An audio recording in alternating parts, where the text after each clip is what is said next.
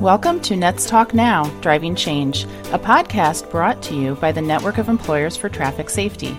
Each month, we bring you engaging conversations with global road safety leaders and innovators so you too can work to advance road safety for everyone. Welcome. I am Susan Gillies, the Executive Director of the Network of Employers for Traffic Safety, or NETS, and I'm very pleased to have all of our listeners here today with us as we focus on an issue that really is important all of the time, but especially now as we're working our way through this pandemic and we're getting back on the roads and traveling again and visiting, and especially with with work and employees traveling. Um, this this issue today we're focusing on on is international travel and being safe as we travel internationally. And so, with me today, we are fortunate to have our guest, Rochelle Sobel, who is the president and founder of the Association for Safe International Road Travel, or ASIRT. So, Rochelle, welcome and thank you for being here with us today. Thank you. It's a pleasure to be here. Mm-hmm. Wonderful. So, Rochelle, to start off, I know there's a very compelling reason that you founded ASIRT. Can you tell us who ASIRT is, a little bit about your background and your very extensive road safety experience, and also why you created the organization? Sure. So, ASIRT, the Association for Safe International Road Travel, is a nonprofit organization dedicated to reducing road crash injuries and fatalities through education, advocacy, and sustainable road safety programs and partnerships. Our mission is to protect citizens of and travelers to countries, and we work both internationally and domestically. One of the things we do is provide information and resources to help corporations, NGOs, humanitarian organizations, schools, and individuals to mitigate traffic risks. And actually, we're proud of the fact that ASIRT was uh, instrumental in the creation of the U.S. Congressional Caucus on Global Road Safety in the House of Representatives. We did that in 2004. It is a bipartisan caucus, and the current co chairs are Richard Hudson of North Carolina and Steve Cohen of Tennessee. And we actually remain very active with the caucus. We have something coming up. Uh, we have a briefing coming up at the end of the month. So ASIRT was also successful in encouraging the United States State Department to collect statistics of the numbers of Americans who die in road crashes abroad by country and make it public information, which we find enormously helpful for us to do our work and for other organizations to push for better road conditions in the country and for travelers. We partner with Uber, the World Bank, and road safety NGOs in targeted countries all over the world.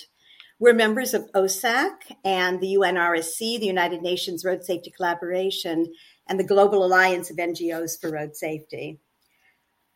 Well, ASIRT was founded in response to a personal tragedy. In 1995, my 25 year old son Aron was killed along with 21 other passengers in a bus crash on the Bodrum Izmir Highway near Lake Bafa in Turkey. Aron was a senior medical school student at the University of Maryland, and he had completed his final rotation by volunteering in a hospital abroad. And then he decided to tour Turkey for four days before returning home to graduate from medical school and start his career. According to the police report, the driver was speeding down the wrong lane of a curved, narrow, deteriorated two lane highway with no guardrail. The driver hit oncoming traffic and the bus plunged down a deep ravine. Emergency medical care, which could have saved some lives, arrived upon the scene just too late. And it was this senseless, preventable personal loss that impelled me to create ASIRT, honestly, with the hope that other families would be spared this devastating tragedy. And I have to say that sadly, these tragedies continue to occur and road crashes remain a major public health issue. Rochelle, thank you for sharing that story. I remember the first time I heard that story and how moved I was. And it is really evident in the work that you've done. Um, you have a really broad reach, and really um, that personal side of it makes such an impact. So, thank you for sharing that with us and with our listeners today. And so, speaking of the broad reach that ASIRT has, I know you have, you just have a wealth of tools and resources. I've, I've looked on your website and seen a lot of the information that you have out there. So, uh, share with us today a little bit about some of those tools and resources and where we can find them. Uh, thank you so much for the question. So, our website, asirt.org, is really in itself, I think, an excellent source of road safety information. It includes global and national road safety statistics, safe travel recommendations, uh, global and, and national road safety news, brief discussions of Vision Zero, the safe systems approach, as well as upcoming road safety events, both our own and uh, um, in the road safety community. We've also created what we now call road safety reviews or RSRs. They are detailed five to seven page reports on 90 countries, which are updated every three years. And they're available to businesses, corporations, universities, and individual subscribers. Subscriptions can be ordered through our website or by emailing asirt at asirt.org. Let me tell you a little bit about the RSRs. They contain detailed, critical information that travelers should absolutely know as drivers, passengers, and pedestrians before going to a specific country. So the RSRs include the country's road crash statistics, traffic regulations, traffic signs and their placement, which may be unfamiliar, road conditions in urban and rural settings, specific roads which are particularly hazardous, and we also have regional and has and seasonal conditions that affect road safety. We include a section on transportation options and their relative safety and road safety conditions in major cities. We pick out two to three major cities and give that information. We also have a section on emergency information and what to do if you're involved in a crash and perhaps really valuable and not that easily attained, we have a section on road culture. You know, the unwritten laws that are idiosyncratic to each country and are not evident from official regulations, but are actually very vital information, including, well, who really has the right of way? And what does a stop light or a stop sign really mean in that country? Is it respected? What do horn honking signify? And how do drivers in countries respond to yellow lights? And when you step off a curb, does traffic stop for you? And what about pedestrian rights and zebra crossings? Are they actually respected? And we now also have added a section called accommodations and inclusions for the mobility challenged or lack of it's or the lack thereof if there are no such accommodations. And we also have road um, safety gender issues if we think they're relevant. Besides our RSRs, ASIRT also offers a global road safety toolbox. And the toolbox includes checklists on important topics, including uh, vehicle and operational safety, um, hiring policies and testings for vehicle operators, pedestrian safety, bus and minivan safety, taxis, bicycles, and, and driver safety. Another feature that we have is Speak Up for Safety cards these are small cards that can be placed in a cell phone wallet, and they include important road safety phrases in Chinese, Farsi, French, Russian, Spanish, and Turkish. And they also appear in transliteration. We also have a series of videos which organizations might find useful. And uh, we also offer webinars which are tailored to meet the needs of individual organizations and corporations. And finally, I think our newsletters to which people can subscribe for free also contains a great deal of information on uh, road safety conditions that are current in many countries. Wow, that is fantastic, Rochelle. What a, like I mentioned, it's just a wealth of tools and resources out there and great information. Those are things that a lot of us don't even think about when we're going to another country. You know, just the differences in driving laws and how uh, the culture, as you mentioned. So, really, really great information. And I urge everybody to check them out. Again, it's at asirt.org. So, that's fantastic. So, talking a little bit about those road crashes. Uh, we know that there are a number of factors that contribute to road crashes, which can result in death or injury. Can you talk a little bit about, uh, in your experience, you've, you've got a really broad background in road safety. So, in your experience, what are some of the factors that contribute to those crashes, and are there ways that those could be prevented? Well, that's really such a great question. I, I, you know what? I think that the most important lessons that we have learned through the years is that it's generally not a single factor, but it's the intersection of a number of conditions, situations, and events that contribute to road crashes, resulting in death and injury. Actually, that was a very painful lesson that I learned from the crash that took the life of my son Aron and the 20 other 21 other passengers that were on the bus with him. As I reported, it's the speeding driver driving in the wrong lane, forced to work many extra hours overtime by the bus company. The infrastructure, the narrow, deteriorated, winding road without a guardrail that I later learned had been on a government list of black spots that had not been fixed. The bus itself was crowded and it had a very high center of gravity. And the fact that emergency medical care arrived upon the scene too late to help most people who possibly could have been helped all of these factors really contributed to the deaths of these unfortunate people. And that is why prevention can be achieved only through a safe systems approach. The system involves every aspect of tra- transportation, road user behavior, infrastructure and road management, the existence and enforcement of traffic laws, safe vehicles and modes of transport, good post crash responses, really working together to prevent crashes or lessen the effects of a crash. Because, you know, we realize that, that road users are always going to make mistakes, but serious road injuries and deaths can be prevented by creating an environment that will protect the road user. And by understanding each of these factors and how they intersect, and with the solid use of data and planning and effective management and evidence based interventions, serious road crashes can be prevented almost always, and they can certainly be predicted.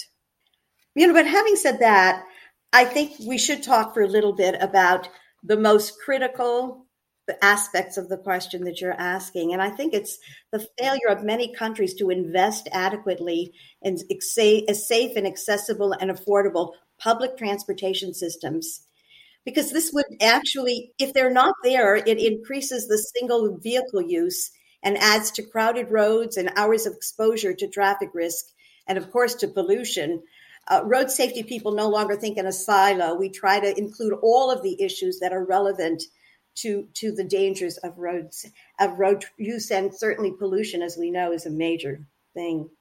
A poor and inadequate road infrastructure and the lack of protection for vulnerable road users by that I mean, of course, pedestrians, bicyclists, and motorcycles, who in most countries, by the way, represent the greatest number of road deaths, is another major factor. There are many ways to improve road infrastructure, and I'll name just a few. Um, separating different types of traffic and road users, raised pavements, dedicated lanes for pedestrian cyclists, median barriers, uh, implementing physical measures such as sidewalks, traffic lights, pavement markings, speed bumps, crosswalks and islands, pedestrian refuges, overpasses, median strips, and effective guardrails, which are, of course, missing in the case of my son's crash again, and advanced warning signs. And the other thing we found very effective is giving pedestrians a three to seven second lead before vehicles are given a green light. Vehicle design, while steadily improving, still has to be improved more and uh, for those both inside and outside of a vehicle, mandating the installation of energy absorbing crumple zones, protecting passengers inside a vehicle, redesigning the fronts of vehicles to be pedestrian friendly as well as friendly to the person in the vehicle, equipping vehicles with cameras and audio and audible alarms and with modern safety advances like side and rear airbags automatic emergency braking, lane centering assist, and blind spot monitoring, etc., clearly save lives, many lives. And in many countries, the vehicles that are driven do not have those important safety features. Speed, of course, is a major behavioral issue. We know that speed is a factor in one third of fatal crashes in high income countries. Creating speed limits appropriate to the function of each road and installing speed cameras and road features that limit speed, as well as limiting speed to 20 miles per hour on roads with high concentration of pedestrians. It's so important. We have this campaign now 20 is plenty, and all of these save lives. Alcohol impaired driving also remains a serious issue in the US and around the world. You know, the US, with its BAC legal limit of 0.08, is high compared to other countries. And that is the fact in every state except for Utah. And it's not adhered to. Enforcing so enforcing driving laws and sobriety checkpoints, random breath testing, and alcohol sensing technology in vehicles would all help in prevention. And finally, of course, the non use of seatbelts and child restraints in vehicles and the non use of helmets on motorcyclists and bicyclists are all major factors. Seatbelts should be mandated in both the front and rear seats. And we know that proper use of helmets results in 69% reduction of head injury. And motorcycles are, are really increasing, motorcycle use is increasing, and the death rate, unfortunately, for motorcycles has gone up tremendously. So that's a really a critical issue. You're so right about all of that, Rochelle. The the safe systems approach is definitely something we're talking about a lot here in the US and other countries as well, focusing on not just the driver behavior, but the, the infrastructure. And as you mentioned, all of that with pedestrians and letting pedestrians go first before the cars and, and the vehicle technology. And then of course we're talking about the crash ratings and, and making sure the cars are safe. So all of that ties together and can and can help provide a safe driving environment. But we have some work to do. We definitely have some work to do. so, as you know, and as as we've both heard, I'm sure you've heard this. You know, safe travel is a human right, but that's unfortunately not always a right that is afforded to everyone around the world. Um, as as you mentioned, a lot of the low and middle income countries, that is predominantly where these crashes and injuries are occurring, and so that's not happening for everybody around the world. So, in terms of nets, many many of our nets member companies have multinational fleets. They've got a presence all around the world. So, you're involved in, as you mentioned, a number of global organizations focused on road safety. And so, could you tell us, uh, besides making use of ASIRT's resources, you've mentioned the road safety reviews, for example, and a number of other resources that employers could put to use. But can can you tell us, are there other ways that the private sector could play a role in advancing road safety globally? How can private sector organizations get involved in making a difference in some of these areas that you were just talking about? You know, that's such an important question. There's so many ways in which the private sector can advance global road safety it's clearly a stakeholder in the an important stakeholder in, in the battle against road injuries. As you know, in September on September 20th, the UN uh, General Assembly adopted a resolution improving global road safety and proclaiming the decade of action, the second decade of action uh, for road safety, this one from 2021 to 2030, with a target of preventing at least 50% of road traffic deaths and injuries by 2030. So why am I bringing up the resolution? Because it specifically addressed the private sector. And I, I, have a quote here. It stated that we encourage member states and the private sector entities that have not yet done so to establish an effective mechanism to reduce the number of crashes, road fatalities, and injuries caused by professional drivers, including drivers of commercial vehicles, owing to job specific hazards, including fatigue. And, you know, according to the International Organization of Motor Vehicle Manufacturers, approximately 25% of all vehicles on the roads are commercial vehicles. And many additional are non commercial vehicles that are used for business purposes. World, world work, I'm sorry, work related crashes account for more than between a quarter and a third of road fatalities in the US and Australia and in the European Union. I think that's a staggering fact. So I guess I would first and foremost say that members of the private sector should do what NETS members are already dedicated to doing, making road safety a top priority, a core value in their corporations, creating a culture of safety to which everyone in the company, from the top CEO to each and every employee, is committed and involved. Policies and actions that improve road safety should permeate every aspect of its operation and businesses and corporations should institute ongoing first rate extensive vehicle operation and behavioral training and retraining for its staff and fleet operators. Vehicles should be well maintained, equipped with safety devices and new life saving technologies. Their speed should be monitored. I keep thinking about my son's crash. Zero tolerance policies for drug, alcohol, and cell use while driving and, and the non-use of seatbelts should be instituted. There should be ongoing health, vision, and drug and, and alcohol testing should that should take place on a regular basis. Crash records of drivers should be kept and acted upon, and drivers should be encouraged to use low risk, uh, roads whenever possible. And I think ASIRT could be very helpful in that because our road safety reviews always refer to that. And drivers should not be permitted to drive long hours. These high safety standards should be expected not only from the companies themselves, but I think also from the, their suppliers and their contractors. Their demands and actions should serve as models for other corporations and industries, and also to the families of their own employees. But the private sector's contribution to road safety should, of course, also extend well beyond its own sphere. Its expertise, resources, technological know how, scope of influence, and funding capacity make it an invaluable partner in collaborating efforts with government, local communities, NGOs, educational institutions, the United Nations Road Safety Collaboration, and the Global Alliance. I have to say that through our work on the ground in other countries and membership in the UNRSC and the Alliance, ASIRT has witnessed firsthand the impact that many private sector companies have made by their partnership with large international road safety associations, with local communities in which they operate, and by participating actively in international road safety awareness programs like the World Day of Remembrance for Road Crash Victims, the Global Road Safety Weeks and ministerial conferences, etc. And by sponsoring or, or helping to finance important road safety conferences. We have re- witnessed their involvement with local governments by helping to develop and, and fund road safety initiatives and improving local road infrastructure.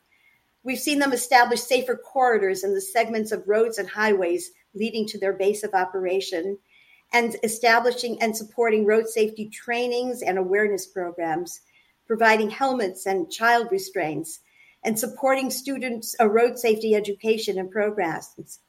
You know, ASIRT is grateful to the private sector. I have to say, many companies have participated along with us in road safety around school and hospital projects, first aid training for Matatu drivers and emergency nurses, and a Matatu seatbelt empowerment programs all in Kenya, and their involvement in support in our Safe Communities project in five cities in the Turkey program.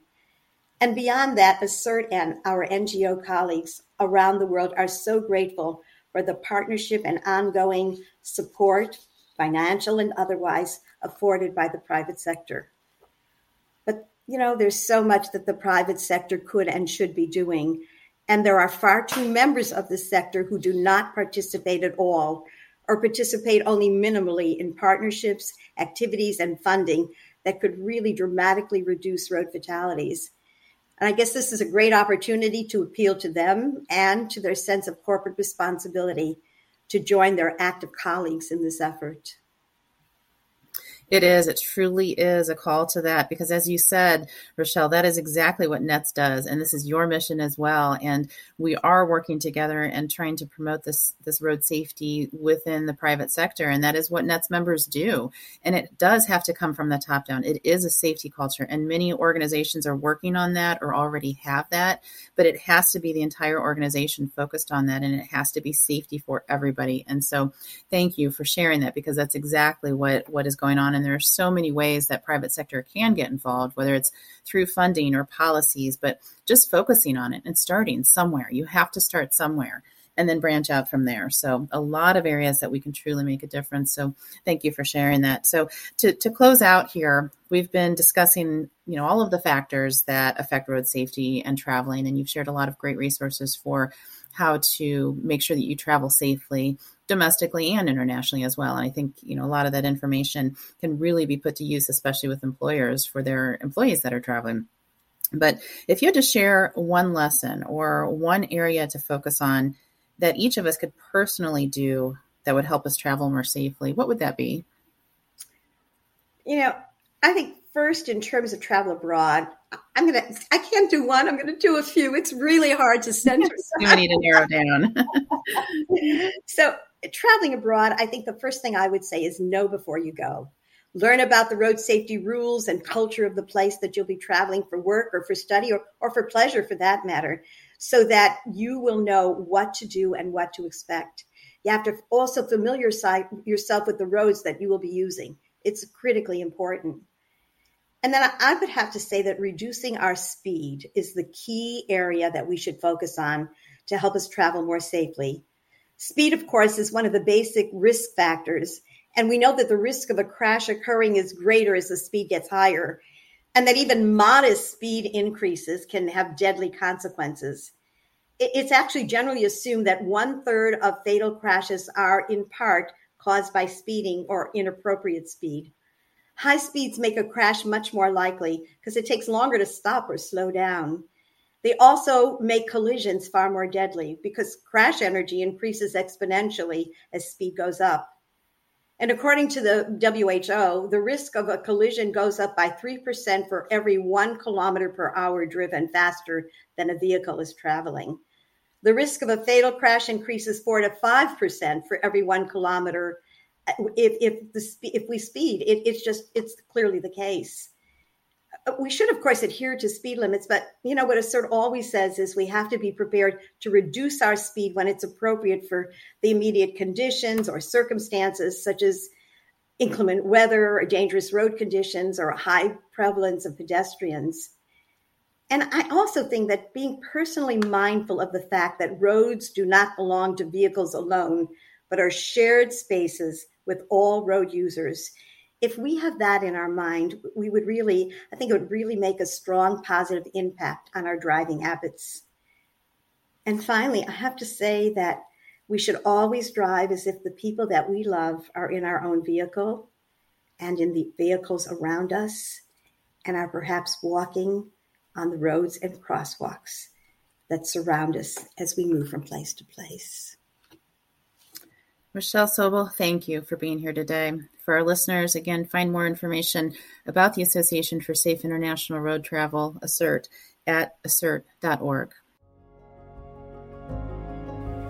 Thank you for listening to NETS Talk Now Driving Change, a network of employers for traffic safety podcast for anyone and everyone who is dedicated to advancing road safety.